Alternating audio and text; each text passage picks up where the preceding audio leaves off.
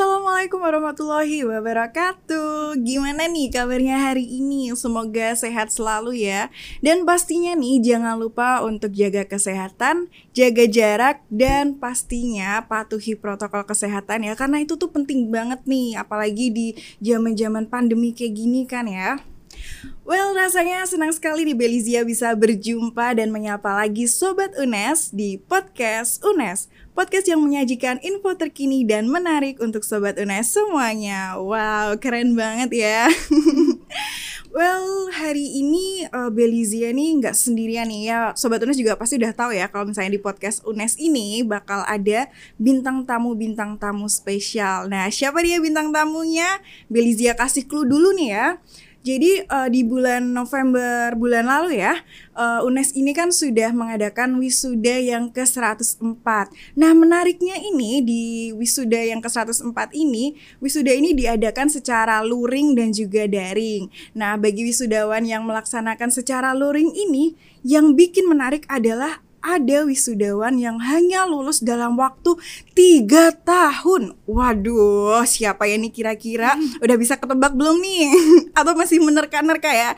Ya udah langsung aja yuk kita kenalan sama wisudawan cantik ini. Ada Kak Ate. Halo Kak Ate. Iya, Gimana nih sehat? Alhamdulillah sehat. Alhamdulillah sehat. Nah sebelum kita lanjut berbincang lebih hmm. jauh nih ya kak ya, boleh dong perkenalan dulu nih menyapa sobat Unes yang ada di sini. Silakan. Iya boleh. Uh, halo sobat Unes, uh, perkenalkan nama saya Siti Farida, biasa dipanggil Ateh. Saya dari Fakultas Hukum angkatan 2017. Oke, okay, Kak Siti Farida biasanya hmm. dipanggil Ate ya. Terus Ate. ini saya mau panggil siapa nih Kak Siti Farida? Ate aja. Oh, Ate aja ya. Biar lebih akrab dan iya. simpel gitu ya. Oke, okay, perkenalannya hanya nama aja nih kak. Mm -hmm. Asal Asal dari Ciamis, Jawa Barat. Ciamis, Jawa Barat ya. Angkatan berapa ini? Dari angkatan 2017. Angkatan 2017.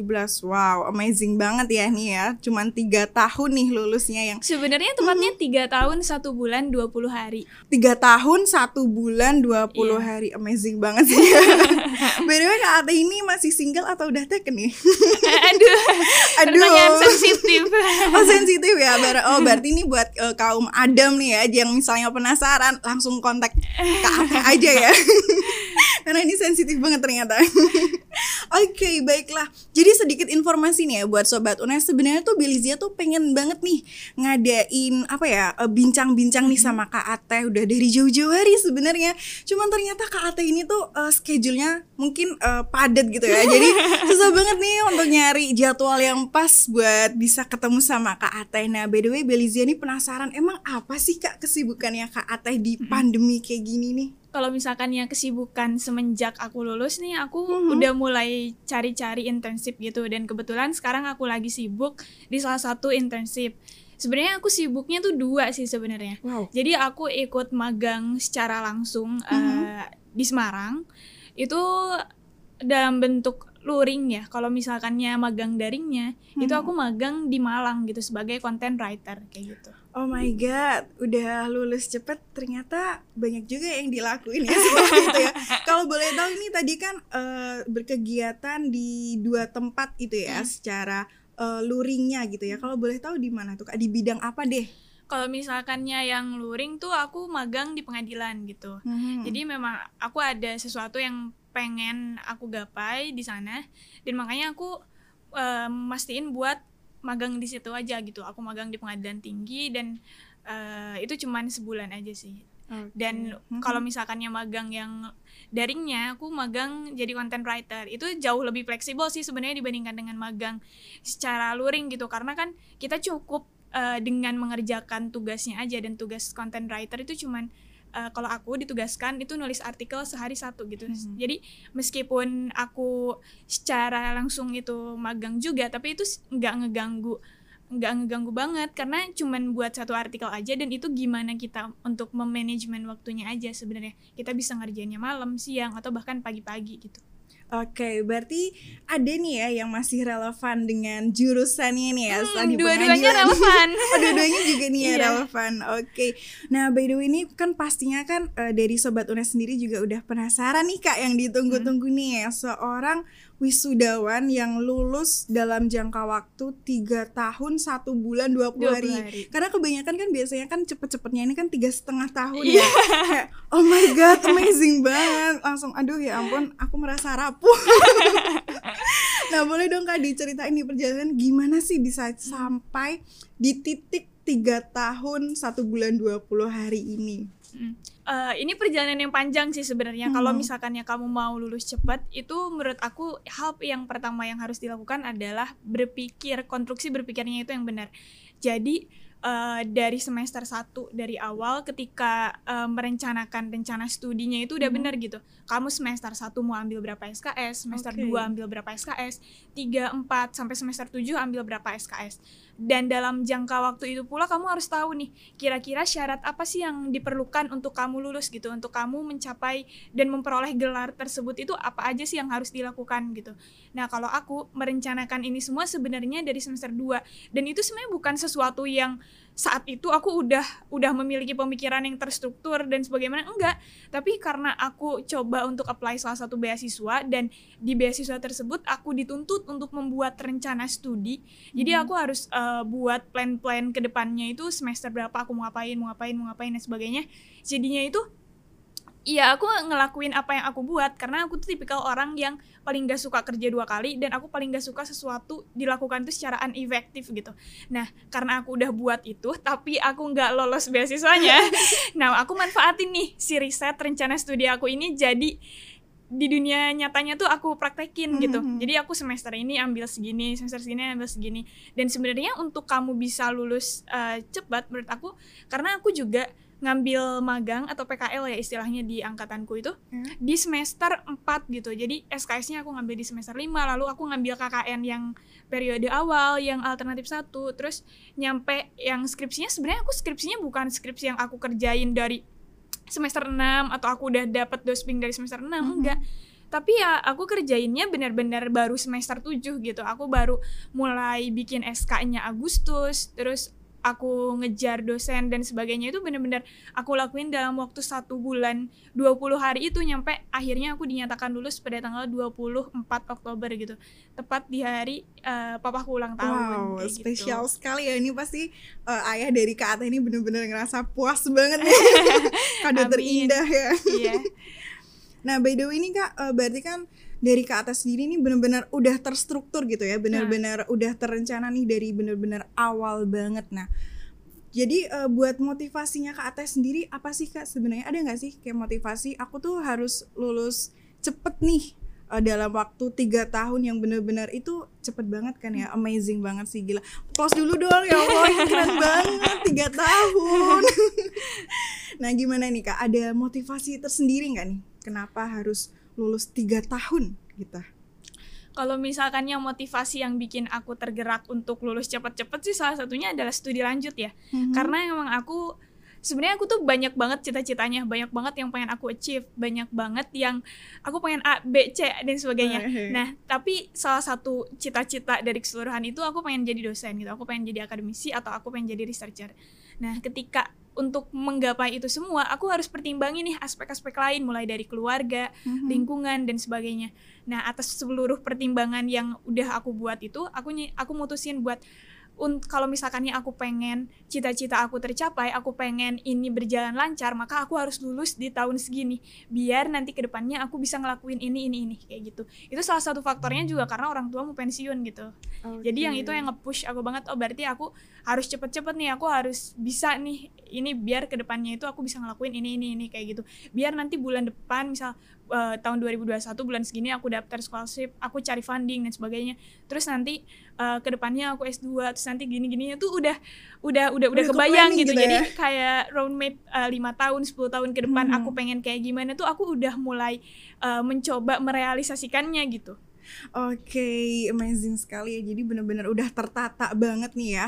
Nah, tapi kan biasanya nih ya Kak, biasanya nih kalau misalnya eh, anak-anak yang mungkin lulus cepat, apalagi Kak Ate ini bisa dalam jangka waktu tiga tahun dan kelihatannya tadi kan benar-benar udah tertata banget nih, kayak hampir apa ya nggak ada satu detik pun yang terlewat untuk sia-siakan gitu ya. nah Kak Ate sendiri ini sebenarnya hanya fokus ke bidang akademik aja atau sebenarnya sih di non akademik nih juga ada nih kegiatan lain yang dilakuin selama kuliah gitu? Kalau misalkannya dari UKM ya aku sempat join UKM Lex Scientia itu mm-hmm. UKM di Fakultas Hukum tentang kepenulisan pokoknya. Terus BSO ya? iya terus aku juga pernah join UKM KIFH itu tentang kayak rohis dan ah, sebagainya. Ya ampun. Terus aku juga pernah join UKM debat juga. Mm-hmm. uh, ya kayak gitulah. Semua orang pasti tahu dong UKM debat kayak gimana Terus uh, yang paling terkenal mungkin sekarang-sekarang UKM protokoler okay. yang yang sedang aku jalanin nyampe sekarang bahkan. Oke, okay. luar biasa sekali ya ternyata selain udah lulus cepet, berprestasi, pinter, cantik pula dan uh, eh, non akademiknya ini tuh juga jalan gitu. Wow, sobat Unes amazing banget. Waduh, aku jadi merasa insecure ini.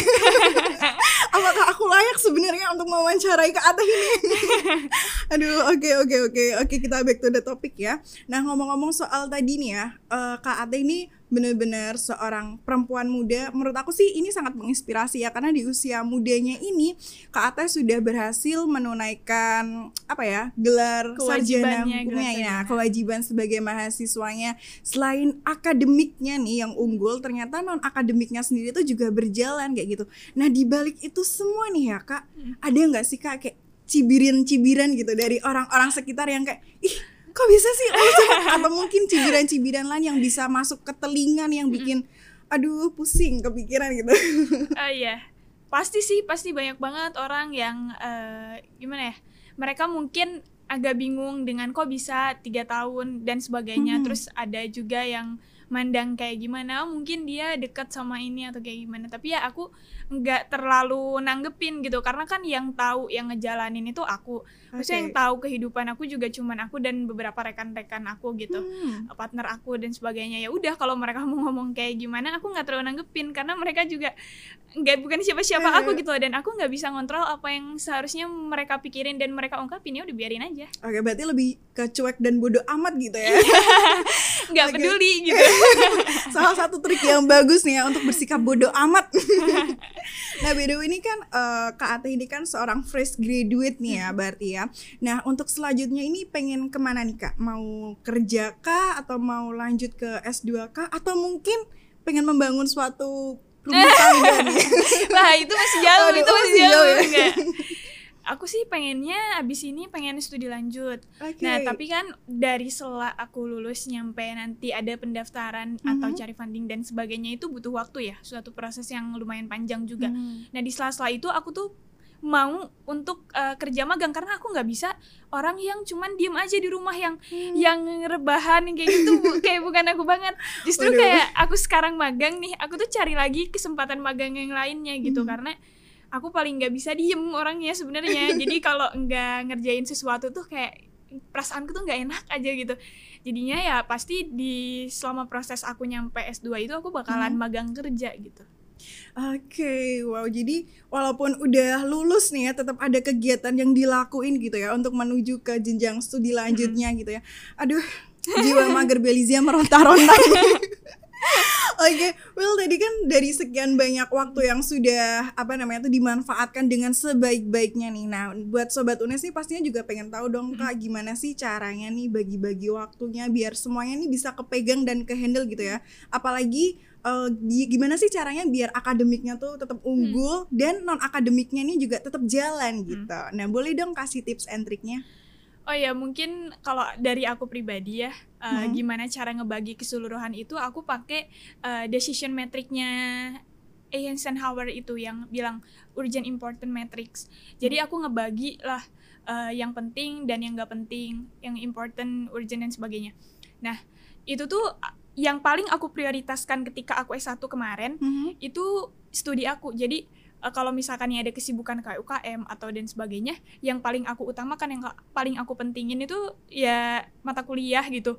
UAS, UTS, terus tugas-tugas. Pokoknya hal-hal yang kayak gitu yang yang bersifat prinsipal yang nggak pernah aku tinggalin sama sekali gitu. Justru ketika jadi UKM itu sorry ya ini karena buat anak-anak UKM oh, kayak iya. tempat pelarian aku gitu ketika aku lagi pusing tugas hmm. aku pusing apa terus ada event atau ada kegiatan ada apa baru aku join gitu. Nah terus aku juga ngebaginya kalau misalkannya memang uh, butuh aku banget dan itu sangat penting dan aku pasti datang gitu. Dan karena tugas pun kan nggak setiap hari ada tugas gitu nggak setiap hari kita dikasih dan gak setiap hari UTS atau UAS juga kan. jadi sebenarnya gimana pinter-pinternya kita buat nge-manage waktu aja gitu. Bahkan pas waktu S1 itu aku kerja juga sebenarnya jadi freelance oh, writer. Oh my god. Iya jadi ya UKM ya iya, terus kerja ya iya, terus uh, kuliah. Tapi ya tetap prioritas utama aku ya kuliah. Gitu. Kuliah, gitu. oke, okay. wow. Aku sampai nggak pernah bolos sekalipun maksudnya aku bolos pun nggak pernah kuliah. Jadi sebisa mungkin sesakit apa pun aku ya. Misalnya hmm. aku lagi nggak enak badan atau kayak gimana aku tetap kuliah aku tetap masuk. Meskipun aku duduknya di belakang misal lagi lagi Walaupun tiduran. Ya nggak pernah tidur juga. Oh my god. Nggak pernah tidur. Ya maksudnya kan kalau nggak enak badan tuh kadang kurang fit atau kita tuh kayak gak fokus banget. Ya duduknya di belakang kan. Ya nggak apa-apa menurut aku. Aku pokoknya prinsip orang yang yang penting masuk aja dulu. Yang penting aku usaha aja dulu soal masuk atau enggak nanti aku bisa belajar sendiri gitu. Dan aku tuh tipe kalau orang yang bisa belajar sendiri. Justru pandemi ini tuh menurut aku uh, kesempatan yang luar biasa bagi aku untuk ikut berbagai Kegiatan yang benar-benar bikin aku jadi produktif banget dan aku bersyukur justru oh. uh, berkat pandemi aku bisa lulus tiga Terima kasih pandemi. Waduh. Oke. Okay. nah, uh, dari KAT ini kan berarti kan juga selain akademiknya yang sudah unggul nih dari penilaian KAT sendiri menurut KAT juga yang uh, ikut non akademik nih ya kegiatan non akademik menurut KAT ini sebenarnya lebih penting mana sih kayak gitu? Apakah uh, dari apa namanya tuh sudut pandang Kak Ateh gitu ya. Non akademik ini sebenarnya dibutuhin gak sih Kak? Atau hmm. mungkin iya butuh tapi dikesampingin aja deh. Hmm. atau mungkin nggak butuh kok atau gimana nih sebenarnya? Butuh banget lah jelas. Karena menurut aku semua hal itu penting untuk ngedevelop our skill gitu. Hmm. jadi uh, ya harus balance antara akademik sama non akademik menurut menurut aku ya karena aka, di akademik itu kita nggak akan maksudnya nggak akan secara optimal skill-skill kita tuh terasah gitu kayak uh, critical thinking terus eh, gimana curiosity kita terus kepekaan empati terhadap sesama yang kayak gitu nggak akan diasah di hal di akademik itu justru okay. yang non akademik kita di UKM kita terus di komunitas itu justru yang bikin kita punya skill-skill tersebut kayak leadership dan sebagainya gitu. Oke, berarti lulus nggak cuma lulus dengan nilai bagus aja tapi skill juga harus punya ya iya. dengan cara ikut non akademik nih ya, iya. kegiatan non akademik. Baiklah kalau begitu nih. Nah, buat Kak Ateh sendiri nih kan pasti selama perjalanannya untuk menempuh waktu tiga tahun hmm. ini, ada nggak sih Kak kayak sesuatu ini yang bikin kata-kata yang motivasi gitu kan. Biasanya kan orang kayak gitu oh, ya iya. kalau misalnya lagi struggle gitu kan terus tiba-tiba uh, di tengah apa lagi struggle kayak gitu tiba-tiba down nih atau mungkin uh, lagi benar-benar gak mood banget. Ada nggak sih kata-kata motivasi yang sampai saat ini kak Ateh pegang? Ada sih. Apa ini tuh? ini kata motivasi yang pernah aku angkat juga pas aku ke kompetisi mapres kemarin tahun oh iya? apa itu? Uh, kalau kamu mau hmm. kamu pasti bisa. Kalau kamu nggak bisa berarti kamu nggak benar-benar mau Oke. Ini jadi... agak agak keras banget sih. Iya, keras ya, singkat, padat, kena banget. Oke, okay, kalau begitu, well udah nggak kerasa nih ya. Sepertinya hmm. udah lama banget nih kita berbincang-bincang nih sama Kak Ate yang tadi udah sharing-sharing tentang pengalamannya. Bener-bener sih, ini bikin apa ya? Membuka pemikiran kita nih ya untuk pentingnya terhadap akadem akademik maupun juga kegiatan non akademik gitu ya. Dan pastinya ini Kak Ate ini menurut Belizia sendiri ya merupakan salah satu perempuan muda nih yang patut aplaus lagi. Karena iya bener-bener menginspirasi banget ya di usia mudanya Amin. udah lulus dalam jangka waktu tiga tahun. Habis itu akademiknya unggul non akademiknya juga jalan. Bahkan setelah jadi seorang fresh graduate Kak Ata ini masih disibukkan dengan hal-hal yang bener-bener produktif dan pastinya berguna banget gitu ya. Amin, amin. nah sebelum kita closing nih Kak mm -mm aku pengen dong ada pesan-pesan nih dari Kak Ateh buat adik-adik UNES nih mahasiswa-mahasiswa UNES juga boleh Kalau pesan dari aku sih yang pertama uh, kalian jangan terlalu uh, kaku gitu ya. Maksudnya hmm. menurut aku kalian juga harus bisa untuk fleksibel dalam mengerjakan segala sesuatu. Terus uh, paling penting akademik ingat kalian itu jauh-jauh dari kota masing-masing datang ke Semarang gitu. Kalian itu untuk kuliah gitu. Jangan sampai lupa kewajiban kalian mengerjakan tugas dan sebagainya. Itu yang pertama. Terus yang kedua kalian juga jangan diem aja jangan kupu-kupu gitu. oh, yeah. kalian juga harus ikut harus punya uh, kegiatan lain yang bisa mm -hmm. ngedevelop your skill juga. Biar nanti ketika kalian lulus itu kalian punya sesuatu yang kalian pegang gitu kalian punya prinsip. Terus uh, kalau misalkan emang kalian gak cocok dengan organisasi kalian bisa ikut delegasi-delegasi dan sebagainya. Itu sangat membantu banget sih. Pokoknya terus semangat terus uh, jangan takut untuk bermimpi. Terus kalian harus bisa untuk mewujudin mimpi itu melalui langkah-langkah kecil untuk menjadi nyata Oke, okay. amazing sekali ya itu adalah pesan dari KAT untuk adik-adik UNES dan juga mahasiswa-mahasiswa UNES ya. Dan terima kasih banyak nih untuk KAT yang sudah meluangkan Siap. waktunya ya untuk sharing-sharing bareng sobat UNES di podcast UNES ini. Dan harapannya sih semoga KAT bisa sukses untuk ke depannya ya. Amin, dan amin, amin. semoga kita bisa bertemu lagi nih, kita berjumpa lagi ya dan bisa ngobrol bareng lagi nih di podcast UNES. Jangan kapok ya Kak Teh ya. Oke. Dan terima kasih juga nih ya untuk Sobat UNES yang sudah menyaksikan tayangan ini. Jangan lupa juga untuk saksikan konten lainnya di channel YouTube Podcast UNES. Juga jangan lupa untuk ikuti sosial medianya di Instagram dan juga Spotify. So Sobat UNES, don't forget to like, comment, and subscribe. Delizia pamit. Wassalamualaikum warahmatullahi wabarakatuh. Bye-bye.